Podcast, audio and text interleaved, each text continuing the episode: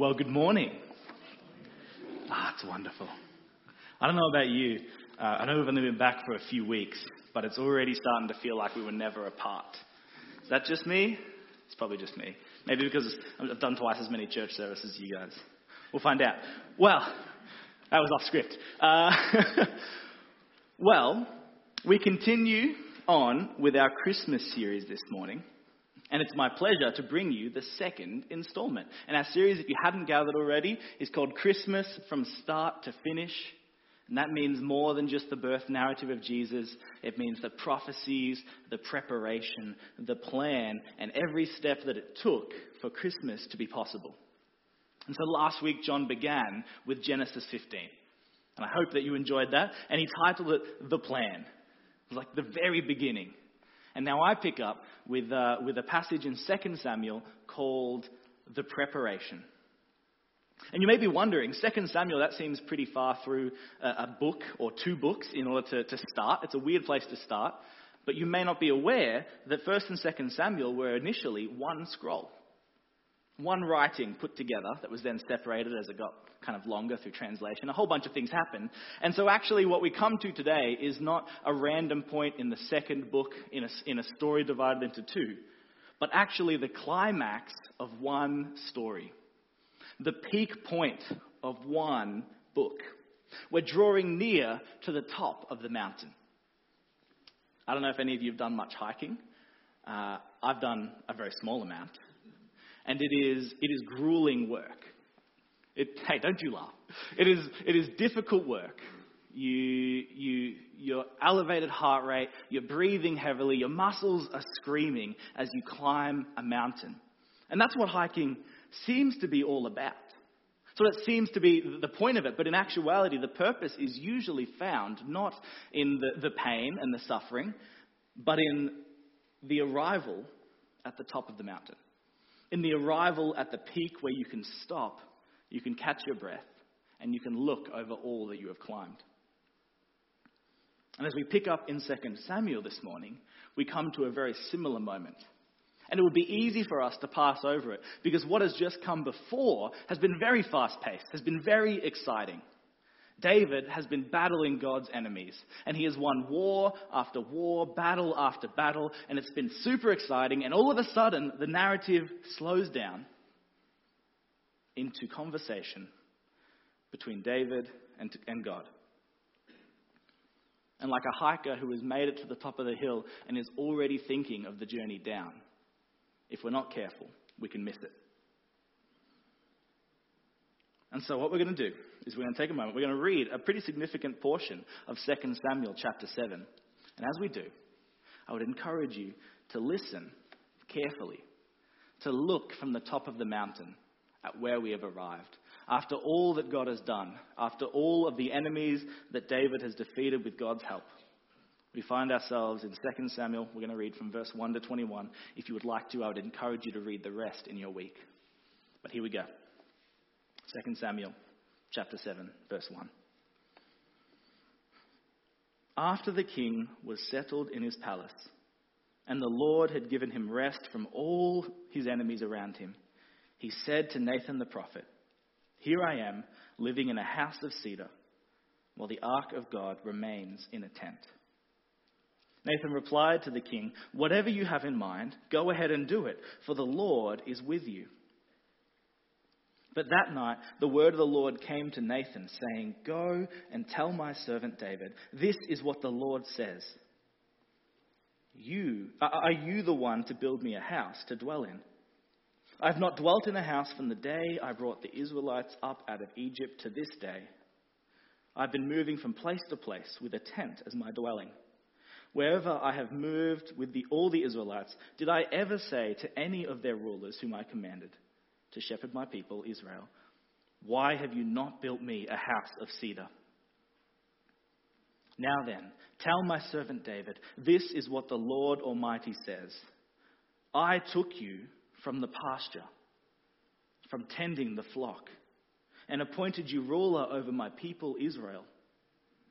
I have been with you wherever you have gone, and I have cut off all your enemies from before you.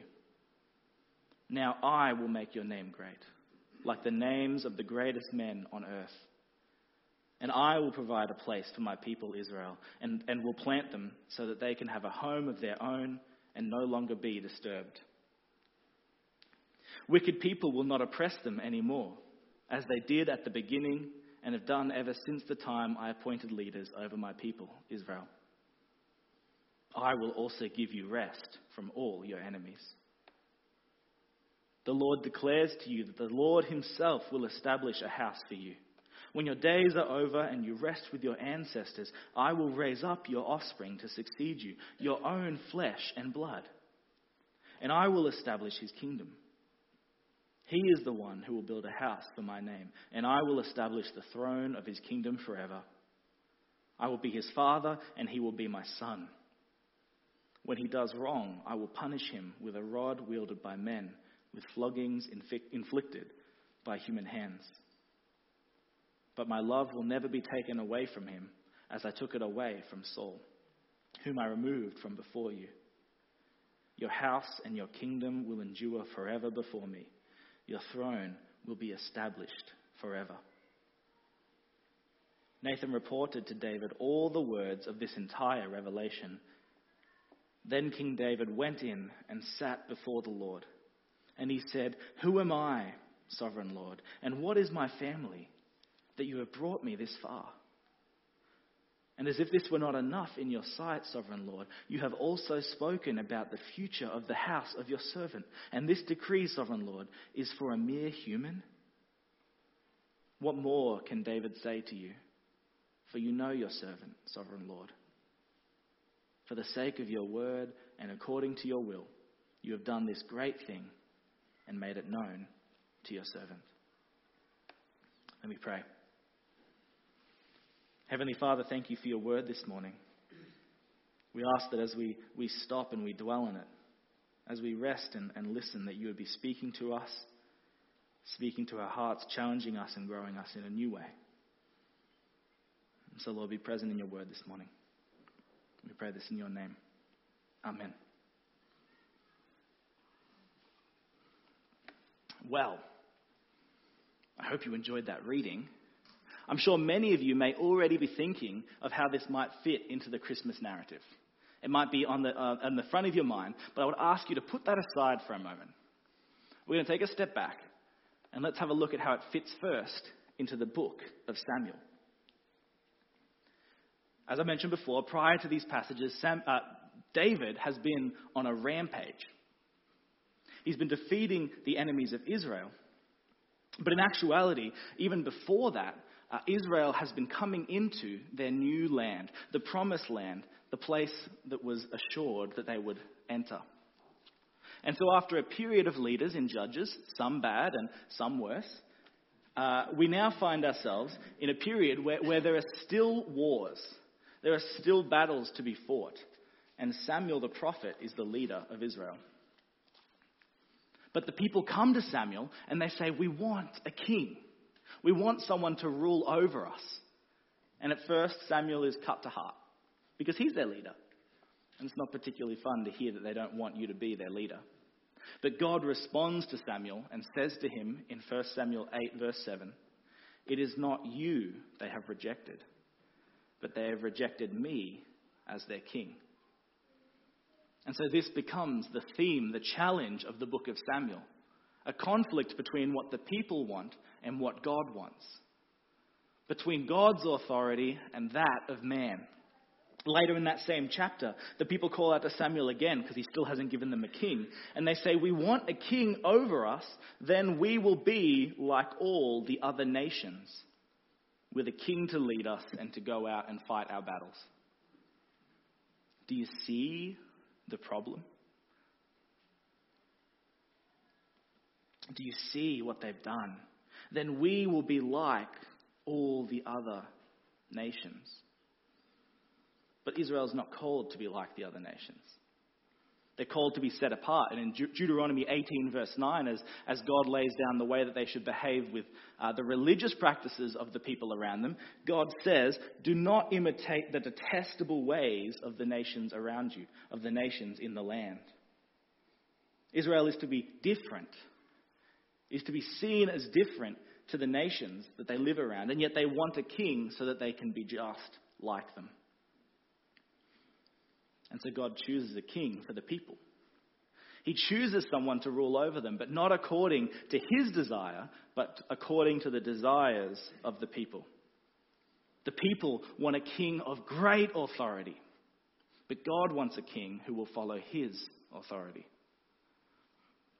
And so enters King Saul. And he seems like a great king. He seems like he's got it all covered. He's conquering the nations, he's doing everything right. But the very first decree that God gives him, he fails to fulfill.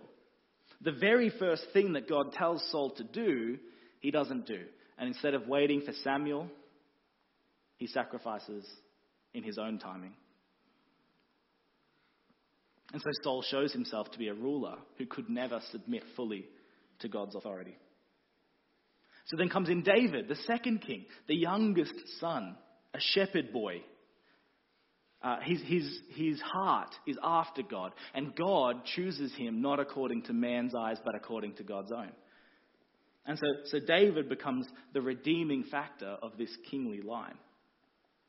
And so David kills Goliath, and then he, he flees from Saul as Saul wants to harm him. And then he spares Saul's life even though he could take it. And then he still mourns Saul's death after he's gone. And then he battles the nations around and continually wins with God's help. He shows himself to be a king worthy of his role. And finally, David comes and finds rest. He's finally defeated the enemies that were pressing in around Israel, done what the people wanted in a king. And as he begins to sit down in his palace and think, he starts to sound like someone who's just returned from a mission trip overseas. See, when I was in year 11, I went on a mission trip, and here's a photo, hopefully, of Oh, it's a bit blurred, but there's myself and my friend Josh hanging out of the waterfall. We're pretty chuffed. Uh, but in year 11, I went on this short term mission trip. It was with my school, so it was with my classes. This is falling off. Uh, it was with my class at the time. And, uh, man, that's thrown me off. It was a short term mission trip, and, and honestly, it was more of an exposure trip. Because what do you expect a bunch of year 11s to accomplish in two weeks overseas? Nothing, right? and it's correct, we didn't accomplish much. But what we did do was get a lot of exposure, uh, get a lot of exposure to the culture and to that place. I got it. Excellent. And so after a, after a fortnight of after a fortnight of sleeping outdoors, of uh, we were sleeping out on an open air deck under mosquito nets with like dogs fighting underneath us. We were yeah. Uh, we were riding in the backs of utes to get places, or the backs of trucks. There were no seatbelts. It was great. Uh, we would uh, re- visit remote villages that didn't have water or electricity, and we would have cold showers because where we were staying didn't have any kind of plumbing or any of that kind of good stuff. Uh, it was a big deal for us in year 11. And at the end of it all, the, the, the most profound moment was when we came back. Not here, but we went and we stayed in a resort, the kind of place that tourists would stay if they visited. And we saw how the other side lived in that nation.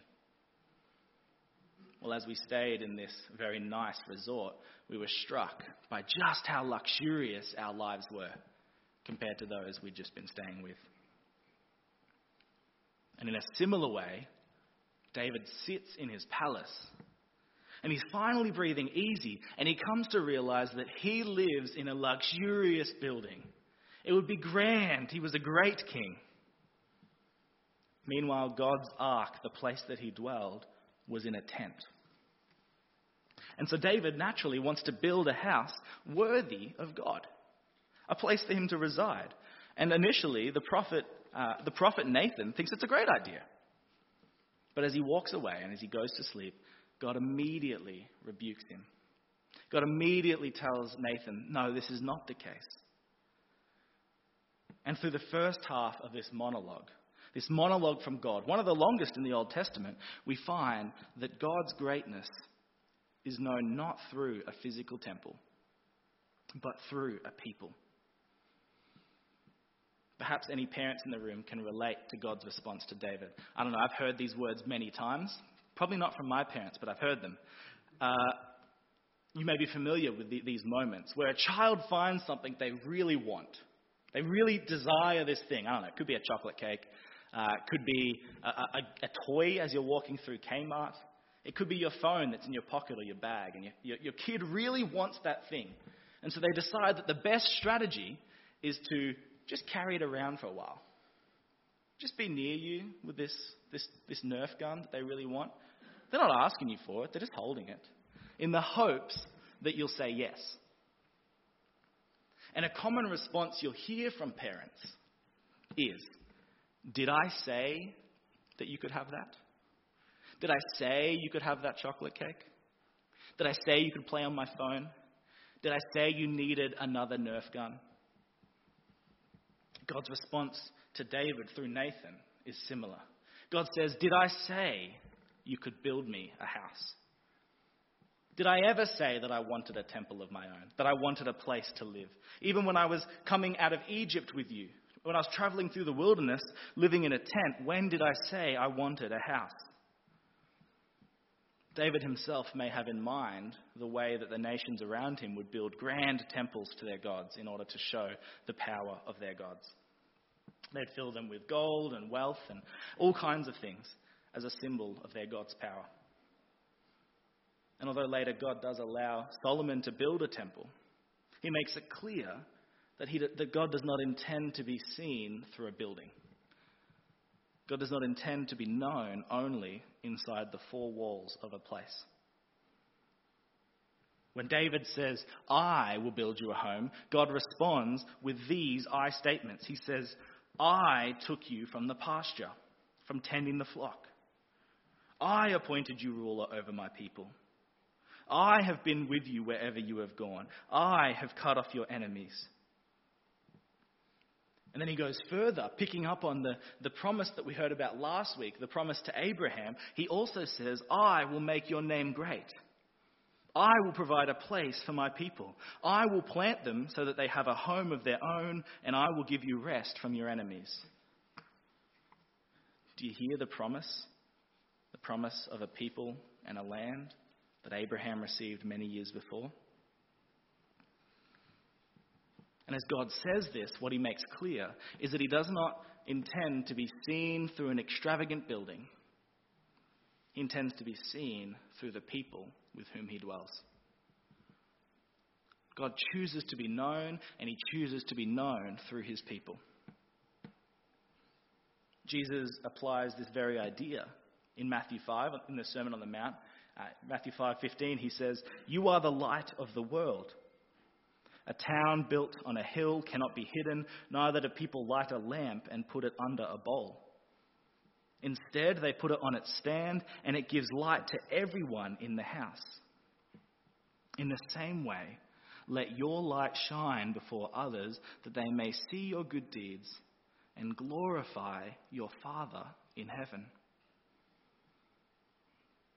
God has prepared his people, and he has prepared them to be his representatives, to be the way that most people will see who he is. And God has done the same for you, his people today. He has prepared you to be his representatives, to be his light to those around, so that he may be glorified. Again, Jesus says in John 13:34, "A new command I give you: love one another as I have loved you, so you must love one another. By this everyone will know that you are my disciples, if you love one another." So our love for each other becomes a symbol of God's love for us, becomes a way for people to know who we are and who God is. And as we live our lives, God has chosen to reveal himself through us. I wonder if you needed to be reminded of that this Christmas as we come into this time. Maybe as you, you go and you plan on spending time with your extended family or even just your close family. And there are people there who uh, don't know who God is. There are people there who will stand against you, who will oppose you, who will speak against you because of the hope that you have. Perhaps you needed to be reminded this, this Christmas that uh, God has prepared you to be his representative in that place, in that family, to those people. Or maybe as you have end of, end of year work parties or whatever other functions you have coming up, and you spend time with co workers in a, a more relaxed environment. Perhaps there are people there that God has been preparing you to be his representatives, to be bringing glory to him through people who do not yet know him. Perhaps they're people you've been praying for, and you've been praying for for a long time. And maybe all you do now is pray. Perhaps this morning, God is encouraging you to reach out, to step out, to serve and to speak in a new way to those people as His representatives in their lives. Just as God worked through David and the people of Israel to make His greatness known, so too are we reminded that He works through us to make his greatness known. If we are only willing to speak of what he has done in our lives and to act as he would act. In fact, it's for this reason that the Apostle Paul writes in Ephesians. He writes this It is by grace you have been saved through faith, and this is not of yourselves, it is the gift of God, not by works, so that no one can boast. For we are God's handiwork, created in Christ Jesus to do good works which God prepared in advance for us to do. As we come out of lockdown and as we come into Christmas, have you asked God what He's been preparing you to do? Where He's been preparing to send you?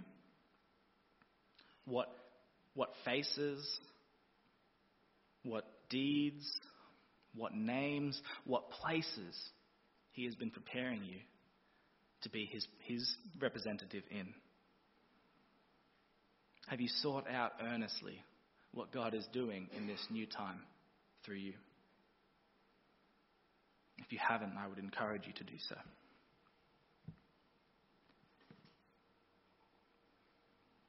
But that's not it. There's more. Because now we move into the second half of God's reply to David. The first half was his reply about the building, and now we have his reply about the future. And so as we move into this second half, we find out that God's greatness is known not through a physical kingdom, but through an eternal one. We began our passage this morning with David coming and wanting to build a house for God. He has this grand plan of what he will do. It'll be miraculous, it'll be enormous. He had all the resources he needed. And God flips that idea on its head. He flips that plan upside down and says, Instead, you won't build me a house, David. I will build you a house. You see, uh, this assurance is needed because in Deuteronomy 17, we find out what a good king looks like for Israel. And as we read about this good king, we find out that a good king not only will lead the people well, but will, will lead for a long time, and their descendants will lead also. It'll be a generational leadership. And here's David sitting on a recently vacated throne, sitting on a seat that used to belong to a, a man he used to serve, having just mourned the loss of his king and his close friend, who was the king's heir. And so David finds himself in a position of wondering Is this my throne to keep? And perhaps he's wondering that especially because he's just offered God a house when God doesn't even want a house. Well, well, God reassures him. He reassures David in the form of a covenant, and it's a massive covenant. It's the continuation of the Abrahamic plan from last week, but it adds so much more. It's one of the, the most pivotal moments in the Old Testament. God tells David that he will have a kingdom and a house forever. That he will always have someone ruling after him, someone of his bloodline. Fewer things could be more comforting for a king of that day. I mean, not only to hear that you will keep your throne, that's wonderful. Seems pretty good. But also that your children will succeed you. Well, that means that your children are going to survive. They're going to be raised up probably pretty good, and they will experience all the blessings that you had yourself. And so David has this extensive response of joy. We read just a small part of it. And it makes sense. He's, he's ecstatic. And many of the promises that we read in this section are fulfilled in Solomon and subsequent mediocre kings after him. But God is preparing far more than just a son, than just a son to succeed the throne. What he's actually preparing is a far greater king, a far greater king who will rule ahead. And this is where we get to the, the, the Jesus anticipation part. So we can, we can get that back now. I'm going to give you just seven, just seven, only seven ways that God is preparing for Jesus here. We're going to go rapid fire. First of all, we read in the genealogy of Matthew 1 that Jesus is of the lineage of David. Like he, he's a descendant of David. It's number one. Number two, we read that just as, as God promised to raise up David's offspring, so too God raises up Jesus from the dead. Number three, Solomon built a literal temple for God, but Jesus' own body was God's temple. Jesus raised up the temple of his body. Number four, in Revelation 3:21, we read that Jesus sits on the throne of God, and in Hebrews 1 verse 8, number five, we read that his kingdom will last forever. All throughout the Gospels, we read number six that Jesus is the Son of God, and before the birth of Jesus, in Luke 1:35, we read that it's the Holy Spirit who conceives Jesus, making God his Father in just a few verses, we have seven things preparing the way for Jesus. Seven things preparing the way for the Savior. Now, that's a lot of preparation for one promise. There's a fun little game I used to I used to play, especially when camping, when you got bored camping and there wasn't much to do, maybe on rainy days. It was like a, a rendition of Pictionary, where you would scribble lines all over a piece of paper, and you'd pass it to the next person, and they'd give you one. And the objective was to try and make some kind of picture out of the mess you were handed. I don't know if anybody else did that. It was fun. And so you'd be looking at this mess of scribbles, trying to think, how can I connect these lines? Or how can I add to them to make something out of this? And just as you were starting to get a picture of what you were going to make, the person would look over and think, I could make something out of that. Let me make it harder. And they'd put some new lines through it, and you'd have to start all over again. You'd have to plan with the new mess that you were given. But as we look at God's promise to David here, I hope you see that one thing is abundantly clear Jesus is not God's plan B. Jesus is not the there's more scribbles, now what do I do? If anything, Jesus is God's plan B for the creation of the world. His plan to restore his people and to make them holy and blameless. God was always preparing the way for Jesus to come. Where God told David that his sons would be punished for their wrongdoings, and they were, Jesus was punished for our wrongdoings. And it's because Jesus was punished on behalf of us that Paul is able to write in Colossians 1 13 to 14 that God has rescued us from the dominion of darkness and brought us into the kingdom of the Son he loves, in whom we have redemption, the forgiveness of sins. For those who believe in Jesus, the invitation is to be part of this eternal kingdom, part of this everlasting kingdom, one that will not fade away. What God had prepared with David, accomplished with Jesus, he now offers to us. Jesus says in John 14, 1 to 4, Do not let your hearts be troubled. Troubled. You believe in God, believe also in me. My Father's house has many rooms. If that were not so, would I have told you that I am going there to prepare a place for you? And if I go and prepare a place for you, I will come back and take you to be with me so that you can be where I am. Maybe after a season of COVID, you're sick of your own room. You're sick of your own space. Well, Jesus is preparing a good room for you in his Father's house. Maybe after the, the struggles of the last few years or whatever's been going on in your own personal life, you're struggling to find a reason for joy. Maybe all that has happened has overcome you. Well, know this morning that you can find joy in the fact that God is, has and is preparing a place for you in His kingdom, in His house, one that will not fade away one that was assured many years ago, accomplished in Jesus, and is free for those who would believe. This morning, as we reflect on God's word, I hope that you know that God is prepared. That God is prepared from way before until now. He was preparing a way for Jesus at Christmas to come. He was preparing a way for us to be restored to Him. And He was preparing a place for us in His kingdom. And so God has prepared a people. You are His people, His representatives, His hands, His feet. And He is preparing things, people, places for you to serve and to honor Him. He's prepared a promise in the form of a Savior, one who takes away our sin, our regret, our mistakes and makes us right. And He's prepared us a place in His kingdom to be with Him that will last forever. And so, if you believe that with me, then let us respond as David does. Let us respond with joyful praise to God in prayer and in song. So let us pray.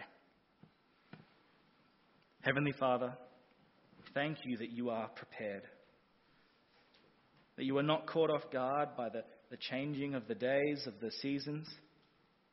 Lord, that you are not caught off guard by our mistakes, by our sins, but that you are prepared and that you are preparing a life for us with you. So, Lord, we ask that you would lead us in your way. Lead us to good works. Lead us to bring glory to you, to your Son, so that we can one day spend eternity with you. We pray this in your name. Amen.